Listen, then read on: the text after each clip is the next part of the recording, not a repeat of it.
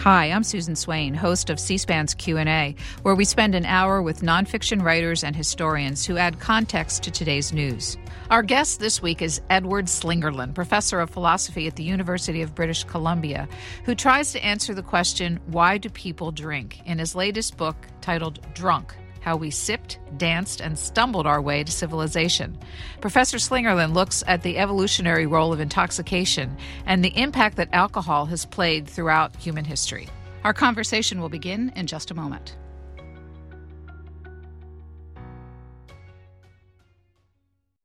Edward Slingerland, your new book titled Drunk How We Sipped, Danced, and Stumbled Our Way to Civilization has a bit of an eye popping opening. I want to read it to our, our viewers. People like to masturbate. They also like to get drunk and eat Twinkies. Not typically all at the same time, but that's a matter of personal preference. From a scientific perspective, we have long been told that these otherwise variegated pleasures have one thing in common they are evolutionary mistakes, sneaky ways that humans have figured out how to get something for nothing. You've been researching why people drink. Were the scientists right or wrong? They're wrong, is my argument, uh, and for a variety of reasons. So, this if alcohol is a mistake, it's an incredibly costly mistake. So, unlike masturbation, which is relatively harmless, you don't lose a lot of time. Um, evolution's not going to get too worried about people and other species gaming the system. So, getting a, a pleasure reward for no good reason for something that the the reward was not designed for. In the case of Twinkies, it's more serious, so it leads to diabetes and uh, obesity, all these problems. But it's a really recent problem. So the uh, taste for sugar and fat that drives us to eat Twinkies is a relatively recent problem. It's it's really just in modern uh, industrial societies where you have access to junk food and things like that, and it's still not even to this day universal. There there are plenty of places in the world where getting enough fat and sugar is still a problem. So one of these uh, one of these uh, hijacks or mistakes is not really very costly. The other one's very recent. Alcohol, on the other hand, is very costly. It is damaging. It's a poison. It's it's physiologically damaging. It damages our liver, raises cancer risk. It causes alcoholism. So it's estimated that up to 15% of the human population is prone to alcoholism. So it can lead to, and alcoholism obviously leads to all sorts of tragic consequences for both the individual who has alcoholism and, and everyone around him or her. So families, societies. Uh, it's it's costly in terms of resources. So it's estimated that in ancient Sumer, so where we have uh, beginnings, that's where uh, beer is a major major staple. Up to half of the grain, so half of their food, was turned into beer. So they're taking half of their food stuff and turning it into a liquid neurotoxin, which is which seems very strange if it's just a mistake. And in modern industrial societies, it's estimated that about a third of people's budgets, household budgets on food and drink, go toward alcohol and that's almost certainly an underestimate because of the prevalence of, of, black markets and things like that. And people underreport alcohol purchases. So if it's a if it's a mistake it's a very costly mistake. And it's surprising that it's been around for so long.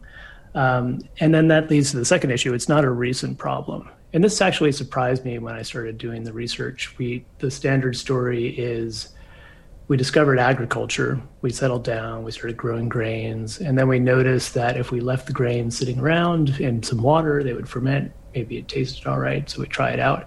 Uh, so in that story, alcohol is kind of this again a kind of mistake. It's a byproduct of agriculture. But the archaeological record is suggesting now that we were making beers, at least, out of wild grains long before we had agriculture. So we have direct evidence as far as 13,000 years ago and some indirect evidence as far back as 20,000 years ago. So hunter gatherers were making beers out of wild grains. And the suggestion is that agriculture actually started as a byproduct from wanting to get drunk. So we were we were motivated to make better beer and so we started cultivating grains, making them more productive. So the drive to settle down and create agriculture was driven by this desire to get intoxicated rather than the other way around. So the antiquity and the cost of alcohol use makes it really unlikely that it's just an evolutionary mistake. You're joining me from Western Canada, uh, and you are a professor of philosophy. So, how did someone with your background get interested in the use of alcohol? It's a good question. Most of my colleagues would like to, me to answer that question as well. They're puzzled by the topic of the new book. It actually grows naturally out of previous work I did. So my my day job is early Chinese philosophy, so early Taoism and Confucianism. And I've written previously on attention there. So all of these thinkers that I look at in early China want you to be spontaneous. They want you to be in this state. It's in Chinese. It's called wu wei, or I translate it as effortless action. It's kind of like being in the zone when you play sports. So it's a state where you lose a sense of yourself as an agent. You everything seems to just work. Everything seems effortless and perfect. You have charisma, you're very creative, you can solve problems. But they have a tension, so they they want you to be spontaneous, but there's a problem. How do you how do you try not to try? That's that's a topic of one of my earlier books, Trying Not to Try. How do you consciously make yourself spontaneous? It seems like it's a paradox, and it actually is from a cognitive scientific perspective, a paradox. And in one of these texts, one of the, these early Taoist texts, it's really kind of a side comment, but they compare the person who's in wei to someone who's drunk. They they you know lose a sense of themselves. They're relaxed. They're feeling spontaneous, and that put the seed in my mind. I think of this idea that this is a tension. You can't solve it through just forcing your way through it. You can't try to be relaxed. So maybe chemical intoxicants, especially alcohol, are this cultural tool that we've used to get around the paradox, to, to basically reach inside the brain and turn down the, the prefrontal cortex, the, the part that's in charge of attention and control. Just turn it down a couple notches. And it might be a, a tool that societies have used to to create artificial, if you want to think of it this way, kind of artificial spontaneity that might have important functional benefits. Well, to that end, uh, we were looking around for some clips that might illustrate the conversation, and uh, Nick Raval, our producer, found one from a movie from 1945 called The Lost Weekend with Ray Milland. And he, he's the drinker at the bar in this clip, and uh, let's hear how he describes how alcohol makes him feel. Nat, weave me another. Better take it easy. Oh, don't worry about me. Just let me know when it's a quarter of six. Okay. Come on, Nat. Join me. One little jigger of dreams, huh? No, thanks. You don't approve of drinking? Not the way you drink. It shrinks my liver, doesn't it, Ned? It pickles my kidneys, yes. But what does it do to my mind? It tosses the sandbags overboard so the balloon can soar. Suddenly I'm above the ordinary. I'm competent, supremely competent. I'm walking a tightrope over Niagara Falls. I am one of the great ones. Edward Slingerland, does that sentiment ring true with your research? Yeah, I actually quote a bit of that in the book. so this is there's this ancient and ubiquitous idea of alcohol going along with creativity. So an association between alcohol and poets or artists, writers. And I argue in the book that this is not uh, it's not random. There actually is. We have um, very good scientific evidence that alcohol can help enhance creativity. So one of the studies I look at uh, had subjects trying to solve what's called a lateral thinking task. So it's a kind of task where you need to, you can't just power your way through to a solution. You have to see it, see an insight. And they got, they either gave subjects placebo or they gave them a drink that had alcohol in it. And people seemed to do best at this task when they got to about 0.08 blood alcohol content. So at, that's about two drinks. It's about two drinks in. It's about when you should stop driving. So when you shouldn't drive is when you can actually start thinking more creatively. And interestingly, I I was writing the proposal for this book, and I'd gone through ten iterations or so, and my my agent kept saying that's not good, it's not working, and she was right. It didn't. There was something missing. It didn't pop. And I realized I hadn't taken my own advice or the advice from the evidence from the scientific studies I was I was surveying. I hadn't written any of it drunk. And so I actually sat down with my laptop at a hotel bar. I was on a business trip about to meet some colleagues and had a Negroni. And just about three quarters of the way through the Negroni, um, I wrote those those lines that you read at the beginning of the show. Um, I was like, oh, we, that's the, the jazzy way to start the book. And it and the feeling that I had was really of taking dictation. I got into a relaxed state of mind, and it really felt like I was just writing down words that were being read to me from some part of my brain. So there is this this ability, the prefrontal cortex, which is really important for getting stuff done. I mean, it's, it allows us to control impulses and stay focused on task, and um, it's it's a very important part of the brain to have. But I, I review evidence that it interferes with creativity, and if you can figure out a way to turn it down temporarily for a few minutes, it helps. Were you surprised? You published during the pandemic year. Were you surprised that a number of jurisdictions during the pandemic labeled alcohol sales as essential businesses? all jurisdictions did. it's really interesting. It's there was debate about you know gun stores and golf courses.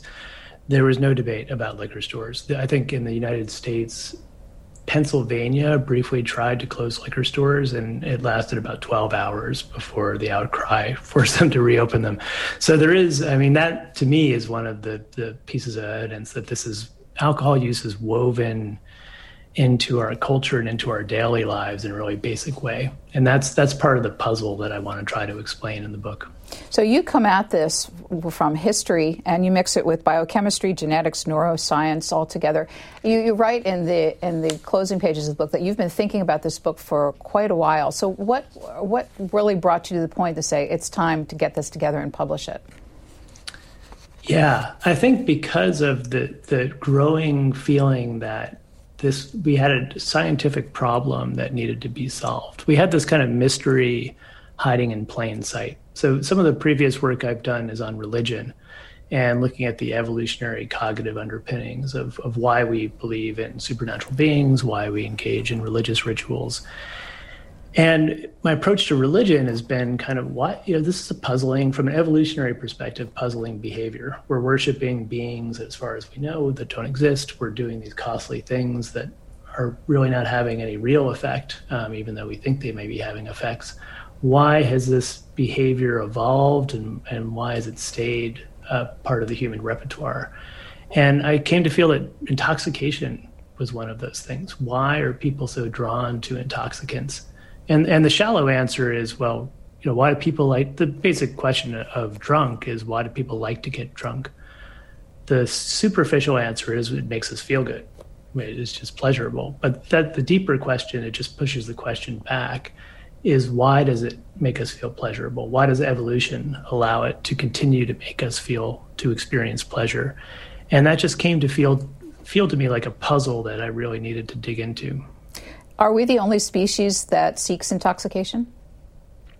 No, other uh, other species will will drink alcohol if they can get their hands on it. Uh, so I tell the story actually of uh, uh, family lore has it that someone in uh, my extended in-law family in Italy kept a lemur, a pet lemur, that got into a store of alcohol swabs and you know so squeezed the swabs and drank enough alcohol to make it drunk and it fell off this landing and that's how that's that was the end of the lemur. So animals will if they can get into alcohol drink it.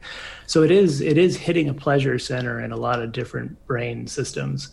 Humans obviously are the only ones who have really made producing serious quantities of alcohol center of their their organized activity. So we've been we've been focusing on how to make alcohol and how to make it more potent for really as long as we've been doing anything organized as a species. And that's really unusual. There's something we have a special drive to seek intoxication that other species don't seem to have.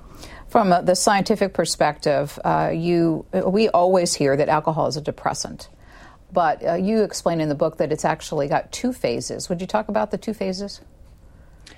Alcohol is very complicated. So the uh, journalist Stephen Braun calls it a pharmacological hand grenade. It's when it hits your brain, it's doing so many different things and often all at once. So it's a stimulant in various ways. It stimulates uh, serotonin production. It boosts endorphins. So the the feeling of elation. It, it's raising mood. It's also relaxing you the way endorphins do. It makes you feel good about people around you it's the depressant part of it is the part that's targeting the prefrontal cortex, along with other systems in your brain, but that's that's the major one I focus on. So it's down regulating your your prefrontal cortex, turning it down a few notches. So that one way to look at it is the it's taking away the playground monitor, or it's giving the playground monitor a little vacation, so the kids can play on their own. So it's it's it's uh, decreasing inhibitions for good and for bad, uh, and it's making you feel good about yourself and the people around you. And then once you get up to higher blood alcohol content levels, the depressant effects start to swamp out all the other effects. And that's when you get people falling asleep or passing out. So it, it really depends on the, the dosage, how quickly you're drinking, wh- whether you have food in your stomach or not. It, it, it really is variable. But um, yeah, it's a, it's, a, it's a hodgepodge of different effects all ha- happening at the same time. In addition to uh, describing the the importance of the prefrontal cortex of our brains on human capabilities, you also have this theory of the three C's that human beings have that distinguish them as a, us as a species, and uh, how important they are in the creation of community and our success as a species. Would you talk about that theory? We're primates, so our closest relatives are chimpanzees and bonobos. And our basic biology is primate biology because of that. and yet, if you look at how we live, especially in large scale societies, so I'm here, I live in downtown Vancouver, and I'm looking out at this view of all these skyscrapers, buildings, and cars moving around. Vancouver looks a lot more like a beehive or an ant colony than the kind of settlement you'd see chimpanzees or early humans, pre-agricultural humans living in. So we're primates, but we the way we cooperate, we cooperate on a scale that looks more like social insects. And this is a puzzle. How do you get human beings to cooperate on a large scale? So the three C's are that we're creative, we're cultural, and we're communal. So creative we are dependent on creativity in a way no other animal is. So we we need tools the the cheetah cheetahs don't sit around trying to figure out better ways to catch gazelles coming up with bows and arrows. They just they have teeth they have claws they can run. And that and gazelles have their natural defenses. They can get better at this but it's through genetic evolution not through cultural evolution. Humans are helpless without tools. We are so dependent we're biologically dependent on tools. So if you think about the, the simplest most early tool is fire and we've become so dependent on cooking our food. So we use fire, we cook food. It makes that food more digestible, easier. It's kind of like pre-digesting food for an infant or something. We we do this for ourselves, and our jaws have changed. So we have our teeth are smaller, our jaws are less robust, and our digestive tract is smaller than it should be for a primate of our size because we've become biologically dependent on fire. So we need fire and we need tools. Uh, humans can't capture the food they need without tools. And so the environment's always changing. So we need to be coming up with new tools, better tools. We're also always competing with other cultural groups who are trying to exploit the same resources that we're exploiting. So we need to get better tools to compete with them. So we're dependent on creativity in a way that no other species is. And, and I argue this is one of the functions of intoxication. It helps to, to free the mind up so we can come up with these kind of new solutions. And I talk a little bit about psychedelics in, in this regard as well. Uh, we're cultural and communal. We need to be open to other people, to learn things from other people, be open to trusting them and trusting that the information that they're giving us is reliable we need to be able to cooperate with strangers in what's called public goods games or sometimes prisoner dilemma type situations. So we need to cooperate in situations where we we have no guarantee that the other person's going to cooperate. We just have to trust them. And it seems like humans have evolved to do this by reading emotional cues in other people. You know, are you trustworthy? Do you seem like a nice person? Can I go into business with you? Can I go on this hunt with you? And alcohol, I argue, is one way we, we do a better job of sussing out potential cooperators. So alcohol makes it harder to lie, for instance. You paralyze the prefrontal cortex, it's harder to make up a lie. And also, and this is maybe more surprising, it makes us better at detecting lies. So humans, it turns out, are not when we're focusing consciously on detecting lies, we don't do a very good job of it. But if we just relax and kind of take in a variety of cues, we do a better job. And so I'm, I'm arguing alcohol in the same way that uh, when we meet, we shake hands to show that we're not holding a weapon in our right hand. Cultures use intoxicants at treaty meetings or business meetings, anything where you potentially hostile people need to figure out a way to cooperate as a kind of cognitive disarmament. If I sit down and start drinking with you, I'm basically taking out my prefrontal cortex and putting it on the table and saying, you know, I'm not, I'm not armed anymore cognitively. You can trust me. You can, the things that I'm saying are sincere and authentic. So it's a tool, and in this way, chemical intoxicants, especially alcohol, have been used as a tool by humans to to help us adapt to this unusual niche that we've grown accustomed to. Uh, your book gives some examples throughout history and in modern times where uh, alcohol has been deployed specifically, uh, in your theory, to uh, lower the instincts of that PFC, the prefrontal cor- cortex, and have a positive gain. So I wanted you to talk about some of them. One is General George Washington and liquor for the troops. Yeah, yeah. So he believed that uh, it was very important for building morale among the troops to give them alcohol, and this is where the the bonding effect of alcohol becomes important. So, and and this has to do with lowering the PFC in the sense of being able to you have a feeling that the person you're interacting with you're interacting with the real person, not some put on version of them. But this is also where some of those other effects are important. So the rate, the boosting of endorphins is probably is crucial here. So as that endorphin levels rise in your body as you drink alcohol, you start to feel better about the people you're with. You start to feel like you're part of their team. You start to feel like, oh, we're a team, maybe against other teams, but we have a group identity. So I, I look at some experimental work that's been done that showed that if you put strangers together in tables and have them engage in conversation, they're supposed to be doing some other task, but really the experiment's about the alcohol. Uh, and it's got a placebo arm as well. So placebo people, people drinking a non-alcoholic drink that seems alcoholic but is not, are just like people who aren't drinking anything at all. Um, they have trouble hitting it off. Uh, if you look at the videos of them interacting, it's kind of a little awkward. They, have uh, fake smiles, these kind of, you know, like smiling for the camera smiles. If you look at the um, alcohol conditioned people, they're hitting it off. Uh, they're smiling. What's their smiles are what's so-called uh, Duchenne smiles, the sincere smile you get when you're really amused. And afterwards, they report feeling uh, bonded. I really like these other people. I felt like they were part of my team. I felt like we could work together. So it's so people like George Washington didn't have access to this research, obviously, but they, they had a gut feeling that getting people who needed to, to trust each other in dangerous situations and work as a team together, getting them together and giving them some alcohol is very helpful. A modern version of that was an example you wrote about the Navy SEALs training program and the use of alcohol toward the end as a bonding. Would you talk about that? Yeah, this is an, just an anecdote from a, a, relatively recent book called "Stealing Fire." That that this Navy SEAL commander had this method for people going taking Navy SEALs through this brutal training process, and it's very physically demanding, very mentally demanding.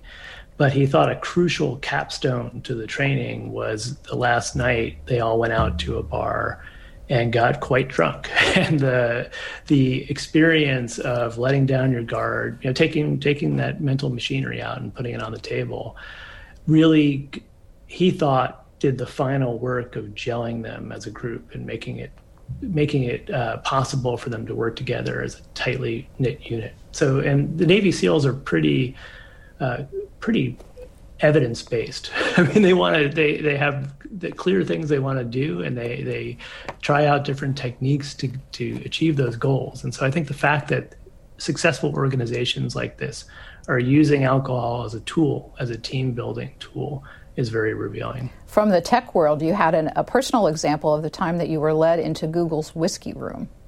Yeah.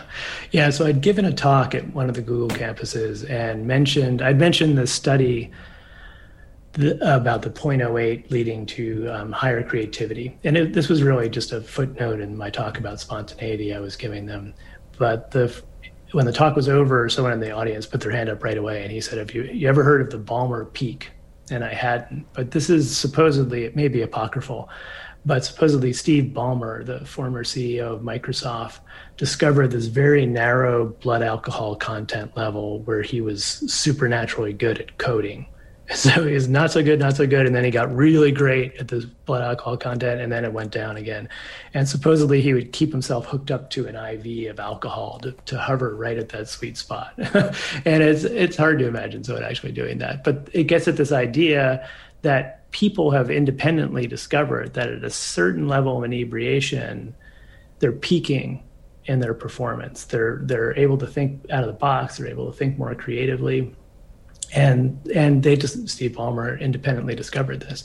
And then after the talk, I was being taken on a tour of the campus, and they said, "Okay, well, we know what our first stop is," and they took me to this whiskey room. So this is amazing uh, room, great selection of single malt scotches and, and uh, foosball table and some beanbag chairs, places to relax. And they said that when they get into as a team, when they run into a wall, so they're trying to solve some problem they're not solving it, banging their head against the wall isn't working. Instead of remaining in front of their computers and continuing to bang their heads against the wall, they go to this room and they pour themselves a scotch and they sit in some beanbag chairs and they just start talking. And what they discover is that often one or another person at a certain blood alcohol content level will have a new idea about how to get around this problem. And so again, just like the Navy SEALs example, this this really stuck in my mind as a way that successful organizations are using chemical intoxicants instrumentally. They're, they're using them as tools to help solve very specific problems. Uh, but as you write in the book, uh, there are some people not invited to those parties. Uh, people who don't drink, uh, oftentimes women, are not invited in. So that's an example of the, one of the downsides of using it as a tool. Yeah, yeah. So the, you create an in group, you're creating out groups. So that's one of the problems. The other problem is just that the way alcohol is deployed in a lot of professional environments, for instance, it's you know you see at professional conferences. It's it is the case that at professional conferences, a lot of the real work gets done not in the talks, the official program, but after the official program's over, when people are going to receptions, when they're hanging out at the hotel bar, having a couple drinks. And this is a tricky subject because it is the case that this is where uh, new collaborations get struck. This is where you have a new idea, talking to a colleague from a completely different part of your field that you'd never talk to normally. Important things happen in these environments. And yet, it's the case that they're hostile to women. If I were a young woman, I would feel very uncomfortable hanging out at a hotel bar with a bunch of colleagues. And so this is I, t- talk about this at the end of the book. This alcohol has got this dark side to it. If we want to think about Dionysus, the god of wine, as giving gifts, Dionysus, one of the gifts he gave was to Midas, the golden touch. So he gave him, You want gold? Here you go. And it didn't turn out that great for Midas. So the gifts of Dionysus are dangerous. They come with downsides. And I think as a culture, we haven't done a very good job of figuring out how to use alcohol in a way that makes everyone feel comfortable. So um, people who don't feel com- women may not feel comfortable hanging around in a bar environment where people are drinking. Uh, if you're Muslim and you don't drink for religious reasons, you're frozen out of that if you are a recovering alcoholic, if you need to get up early the next morning to take your kids to daycare, if you have to go home to take care of your kids, you don't have you don't have the luxury of hanging around after work at the bar. It freezes out a lot of people, and so it's a it's there's no clear answer to this, but I think that uh, organizations need to figure out a way to use alcohol in a way that doesn't disadvantage people who don't drink. Well, following up on the Muslims, they're an example of one uh, major religious group, along with the Mormons, uh, Pentecostals, who uh, disavow all alcohol consumption, and yet their societies have been enormously successful. So, does that turn your theory on its head a bit? No, I think actually the fact that they've been relatively successful uh, supports my theory because uh, the easiest, if alcohol is a cost, then alcoholic prohibition should be awesome for cultural groups, so much so that they should outcompete all other cultural groups. And I, I, there's a story I tell in the book, a historical account from the 700s AD. And it's an Islamic official who's traveling in what's now Russia to meet a recently converted ruler, I think to check up on them and make sure they're actually being a good Muslim. And along the trip, he runs into some Vikings. It's one of the, the first accounts we have of Vikings from outsiders. And he's really impressed by their size and their fierceness and but he's horrified by their drinking. And the, the account he gives of their drinking from internal viking sources seems pretty accurate. So every night they just get blind drunk. They would fall into the fire. They would hurt each other. They'd get into fights. And he really thought this was animalistic behavior and was amazed that these people could even function and and yet they did function. And in fact, they functioned quite effectively. So if you want to talk about a successful cultural group, the Vikings were pretty successful. They they conquered. They they first of all. Uh, a large proportion of Northern Europeans are descendants of them, so they're genetically fairly successful. They they were the first to sail to the Americas. Um, they were a very successful cultural group. If alcohol really only had negative consequences, a cultural group like like Islam that came up with a solution to it, let's just prohibit alcohol consumption, should have completely wiped out cultural groups that use alcohol. And yet that's not the case. So in, I don't have this in the book, but in one of the talks I give on this, I show a map of where where prohibition is actually in place right now in the world. And it's not very many places. It's you know they're all Muslim countries, and it's it's not it's not as prevalent as you would predict if alcohol really only had costs and there weren't any benefits on the other side of the the uh, equation.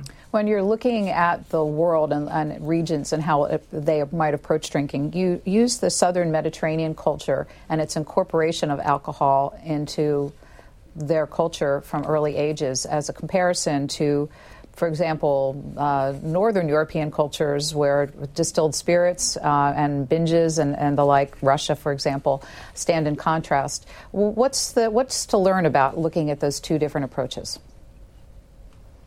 So it's probably the case that all all human populations have about 15% of the population is prone to alcoholism. And yet, alcoholism rates that we observe in different countries are, are quite variable. So, Russia has very high alcoholism.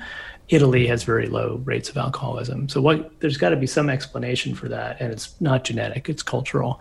And this is where we get to this idea of northern versus southern drinking cultures. And this is referring to Europe. But in anthropological circles, they talk about, for instance, northern drinking cultures focus on distilled liquors, they drink to get drunk. Drinking is sep- is a separate activity. It's something you do when you're you just drink. It's separate from meal taking and other things. Public drunkenness is not only not frowned upon, but maybe considered kind of heroic or manly, like it's something guys do it's drinking alcohol is considered taboo so children aren't allowed to do it and it's kind of it's forbidden there's strict rules about who's allowed to drink and those seem to encourage binge drinking and unhealthy drinking patterns. If you look at Southern European cultures, they drink more wines and beers, so lower alcoholic beverages. They have distilled liquors, but they tend to use them in very small amounts at the beginning or the end of a meal. And it's all about the meal. You only drink alcohol at the meal table, and you'll drink at lunch and at dinner but you only drink at the table. And it's part of life it's just part of what one does when one's having a meal. Kids are included so children get a little bit of wine at the table usually watered down when they're really young but, but stronger and stronger as they get older.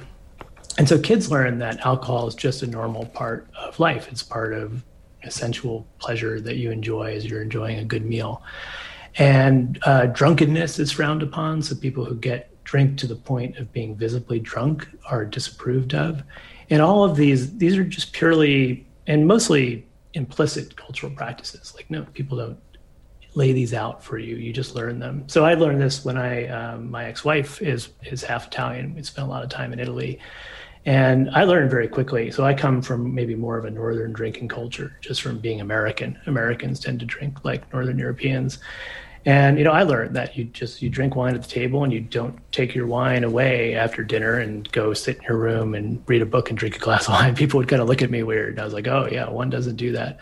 Um, so that seems to help. So incorporating alcohol in a healthy way into a, your daily life in a communal setting and the setting of a meal seems to help people integrate it in a way that it doesn't become a danger. You say that the United States, by comparison to these two examples, has the quote most individualized and fragmented drinking culture. What do you mean? Drinking, historically, drinking has always been a communal event. So you drink in a public ritual setting or the setting where you're sharing food with people. You, you don't drink in private. You don't. You typically, in most cultures, don't drink in your own private homes.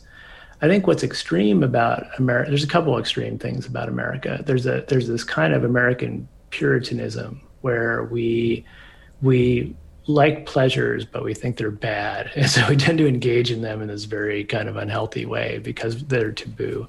Um, again, unlike Europe, where something like alcohol is more of a, a, part of daily life.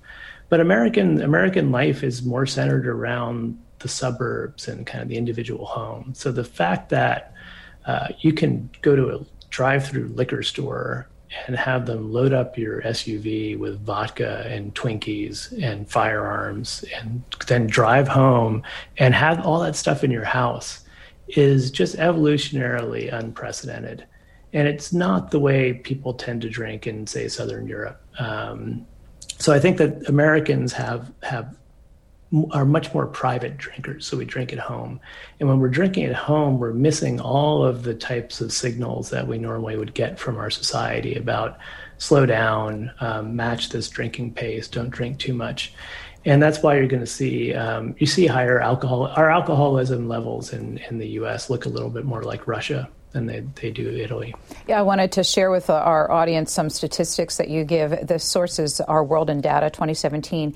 In the United States, 15.1 million adult alcoholics, 88,000 annual alcohol related deaths, uh, estimated cost to the U.S. economy of $249 billion, and an estimated 10% of children in homes with alcoholic parents just some of the uh, side effects uh, the, or consequences, rather, of, of alcohol consumption.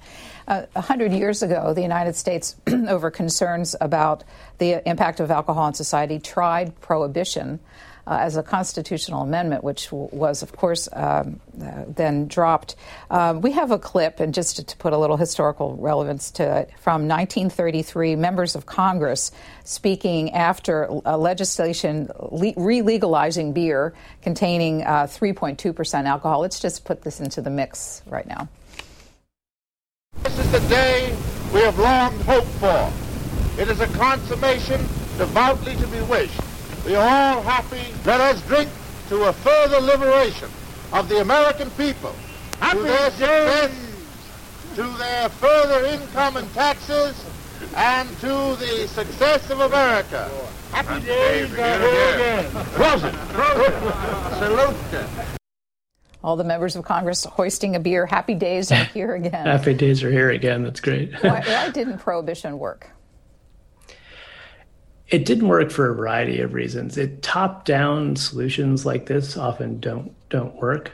Um, I think it the only the only pro so people cultures have been trying prohibition since we've had alcohol. So since we've started making alcohol, which has been since we've been doing anything in an organized fashion, we've also been trying to ban alcohol. So one of the earliest legal codes we have from early China is is a is a prohibition edict. Anyone caught drinking will be put to death, and it just didn't work very well.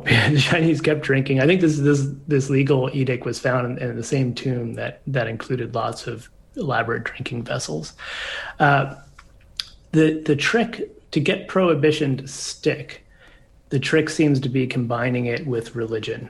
So there's something about this is why, and is you know, we talk about Islam as a prohibitionist religion.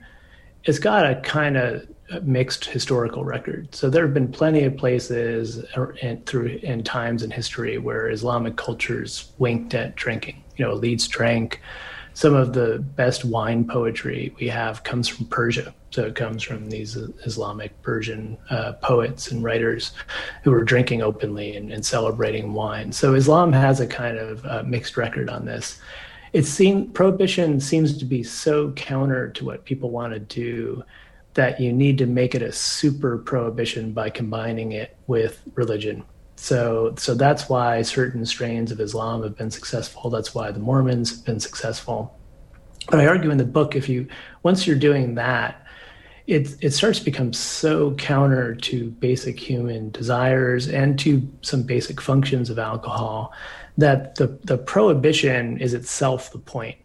So the it's not so much that you're getting this benefit from banning alcohol. It's that by so dramatically going against what people naturally want to do, it's a kind of signal. So in the cognitive science, evolution of religion literature, we talk about these kind of costly signals that show that I really take this group seriously. I'm going to cut off the foreskin of my penis. I'm going to not eat pork. I'm going to do these things that demonstrate to everyone that I really believe in this group and what it stands for.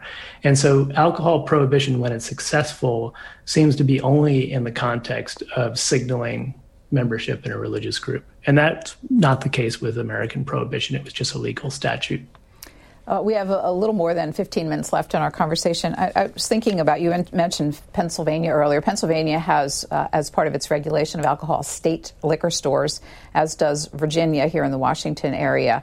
Uh, uh so the idea there is to control public access in some degree through regulation. But at the same time, those states make money from the sale of alcohol and they run commercials on television and radio encouraging people to buy the products. so, right. talk about mixed messages there for society. What are people supposed to take away from that? I think the it's a recognition, mixed messages are reflections of ambivalent attitudes. And we have an ambivalent attitude toward alcohol, and for good reason. So it's not a mistake. The alcohol is potentially really dangerous. And I something I talk about in the book is how alcohol has become more dangerous relatively recently. So I think on fairly long historical timescales, evolutionary timescales, we've been drinking we've been making alcoholic beverages and drinking them for probably 20,000 years. Certainly we have direct evidence from 13,000 years ago. But for most of that history, we've been drinking relatively weak, maybe two, three percent beers. And if we had fruit wine, maybe we'd get them up to eight or nine percent uh, alcohol by volume. So relatively mild.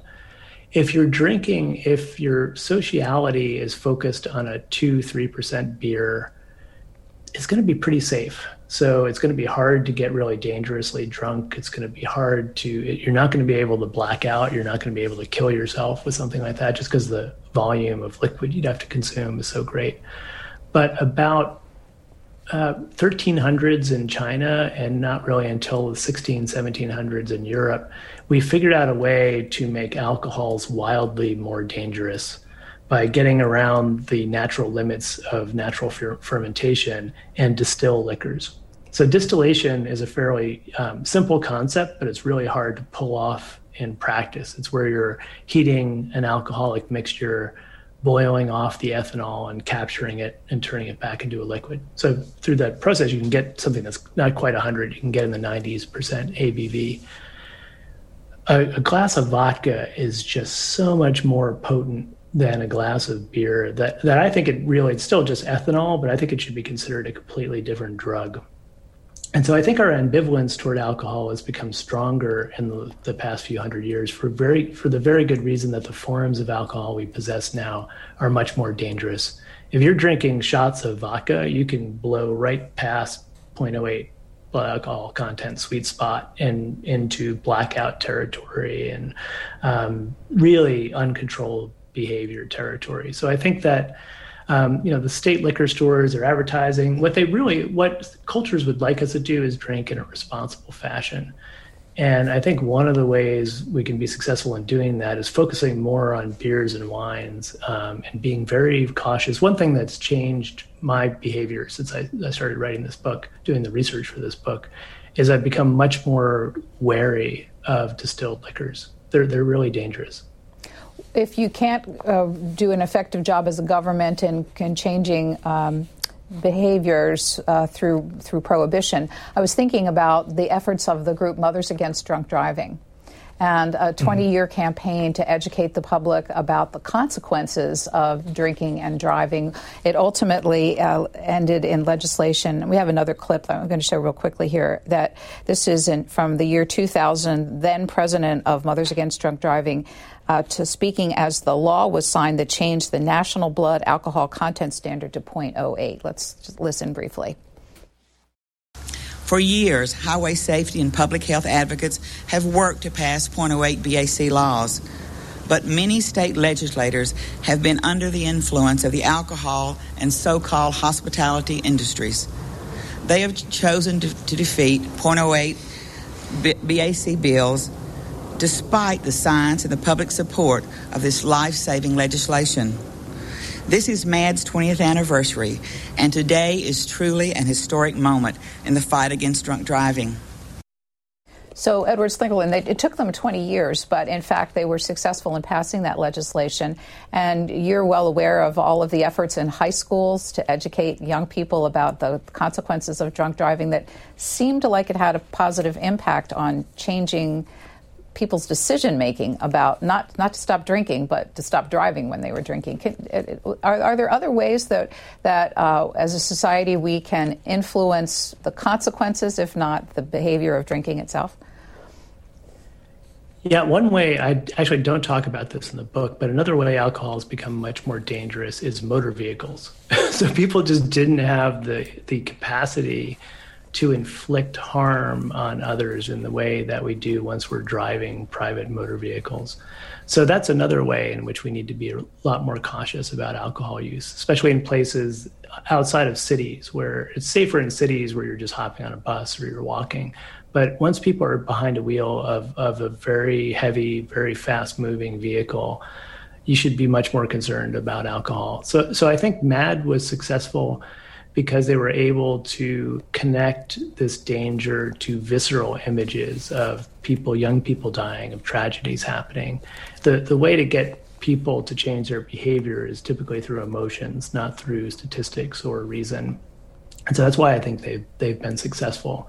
And so if you want to uh, get people to drink in a more healthy fashion, I think you've got to have modeling of that so you need to have, uh, so for instance, adults. I think you know, as a as a parent, if you want your kids to drink responsibly, do you you know give them a pamphlet on drinking? Do you show them a video? I think the best way to do it is to model responsible drinking for them. And so, for instance, my my daughter is 14, and we have wine at dinner and I actually give her a bit to taste it to show, you know, and she's actually, she's actually developing a pretty good palate. She's, uh, last night she was like, this has got, it's a little sweet. I don't like the sweetness. And it was a Malbec. She was t- totally right. It had this kind of unpleasant, unpleasant sweetness to it. I think doing stuff like that helps kids realize that alcohol is not this forbidden substance that if we get a hold of it, we should just drink as much as possible it's just part of life. It's part of enjoying the steak that you're eating. It's part of um, what you do around the dinner table, and you drink in moderation. You don't you don't drink to get drunk. And I'm hoping that having that ballast of experiencing Southern drinking culture, and she spent a lot of time in Italy, so she's been around that drinking culture as well, will help her when she gets to university, where probably the most I think the most unhealthy drinking culture in the world is is North America uh, North American University fraternity party, where you have young people whose P- so the PFC doesn't develop fully until you're in your mid twenties, so 24 or so. So you have kids basically who still don't have fully developed prefrontal cortices yet, doing shots of liquor in opaque plastic cups. They have no idea what they're drinking, how much they're drinking, in a scenario that has no really no ritual regulation, uh, no cultural norms really, except to get drunk. Um, that's about the most dangerous combination of things you could imagine. And so, um, how do you protect your kids from that? I think you've got to give them a different model. If that's the only model of drinking that they have, and then they learn it at university, is going to be problematic. And they're probably going to bring that problematic behavior into their adult lives. But you do write in the book about a trend that seems to be developing among some segment of the millennial and Gen Z generation of, of sober curious and sober bars. Uh, uh, is that the right approach? It seemed to me like you were actually being a bit critical of them, calling them technocratic and moralistic in their approaches. Yeah, so there's a there is a kind of uh, I call it a cheerful asceticism. There's a there is a suspicion of pleasure for pleasure's sake in some of this literature. I think there's some great tips and takeaways. So there's a book called Mindful Drinking by Rosamund Dean that I found really helpful. And her point is that we often drink habitually. So we, we get home from work and we pour ourselves a glass of wine and we don't think do I actually want that glass of wine? Um, do I need it? We just drink it. Um, so she she's arguing that if you're actually just every time you pour yourself a drink, you think, do I do I really want to have a drink? You may sometimes say no. And if you actually are mindful of what you're drinking as you're drinking it, you're going to moderate your your drinking. It's when you, you're not paying attention that you drink faster. So I think there's some great uh, tips here. There, there are these sober bars that have popped up where people can go and socialize over virgin cocktails, so non alcoholic cocktails. And that seems like a great idea because you're going to get a lot of the same buzz, you're going to get a lot of the same effects that you would get with alcohol without actually consuming alcohol. So I think these are all these are all great tips. Um, what I worry about is this kind of um, pure. It's a kind of neo Puritanism, and I worry about it because it it it risks uh, causing us to make bad decisions because we're not taking into account the fact that humans like pleasure. And so the most of the book is me arguing, making an evolutionary argument for the usefulness of alcohol.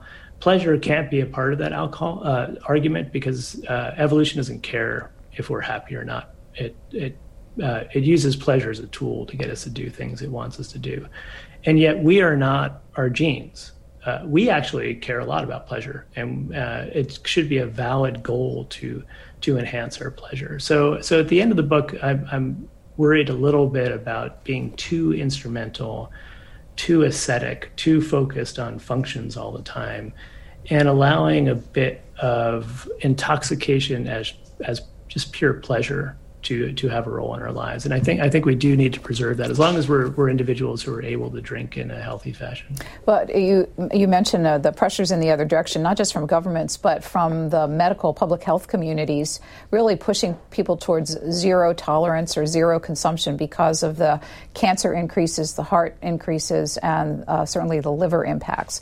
Is is that then not the right way to go? The zero consumption.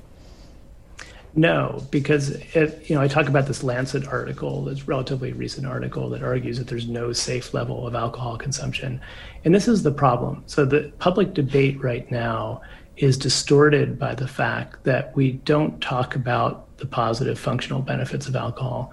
So we we know what all the costs are: liver damage, cancer, drunk driving, all these bad things. We know that, and on the other side, what is there? Having fun or pleasure and if you're going to talk, if that's all you're talking about in your your cost uh, benefit analysis, alcohol is going to lose. Fun is always going to lose when it's weighed against functional benefits. If you look at it the way I'm arguing, we should look at it in drunk. On the other side of the equation are positive social benefits, enhance creativity, enhance bonding, um, enhance trust there are ways, uh, uh, relaxation, uh, ability to um, elevate mood and help us adapt to um, the type of kind of lives we live in modern societies. If you then, on the other side of the equation, have all of these positive functions, you're in a position to make a more intelligent decision. And, and your decision may still be okay, we've looked at the positive benefits, we look at the costs, we still think the costs are too high. That's a rational decision to make but you need to make it with all of the data. You need to make it knowing what all the positive functional benefits are. And none of the medical literature on this considers those. It really looks at it purely from a physiological perspective. And I, th- I think that's the wrong way to look at it. We were talking before we started taping about how some of the people who are interviewing you for this book are having fun with it, inviting you on with alcohol consumption along the way to talk about the topic. We should tell people we're not doing that here. We're running on we're caffeine. Doing, yeah, caffeine only. caffeine only. Um, but I- am wondering, yours is a very serious book. It is. Uh, it, it it has footnotes and it's well researched. Uh, are, are you concerned that people aren't taking the topic seriously enough? And is that your intent, a serious discussion of alcohol? I think al- discussions of alcohol can can veer into being superficial. Um, so I do I think that what what drunk is doing is filling an important intellectual niche. Let's have a an evolutionarily grounded, uh, evidence grounded, history grounded view of the role that alcohol has played in human society from the very beginnings, um, from the beginning formation of civilization down to the present day, and use that evidence based account to think intelligently about what the role of alcohol should be in our present day lives.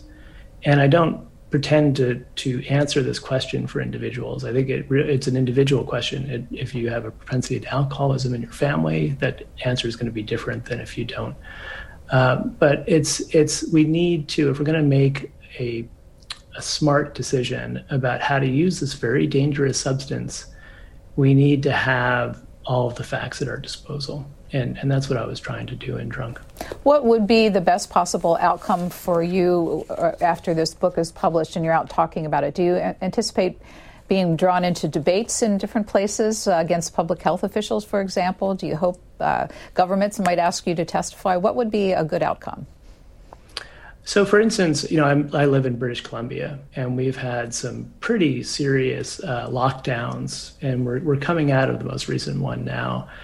And our public health officer in BC, Bonnie Henry, is really great. Uh, but I think that when she was, for instance, deciding what the restrictions on bars and restaurants would be, she was thinking the way these Lancet uh, article people, she was thinking in purely physiological terms. And she was seeing, I think, and economic terms. So, what would be the economic impact of, of closing down, for instance, indoor dining?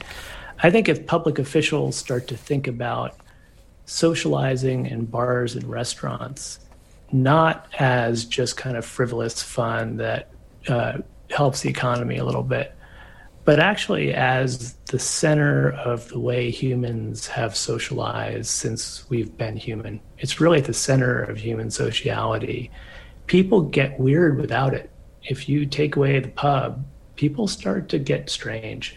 they become less productive. They lose their social ties with other people.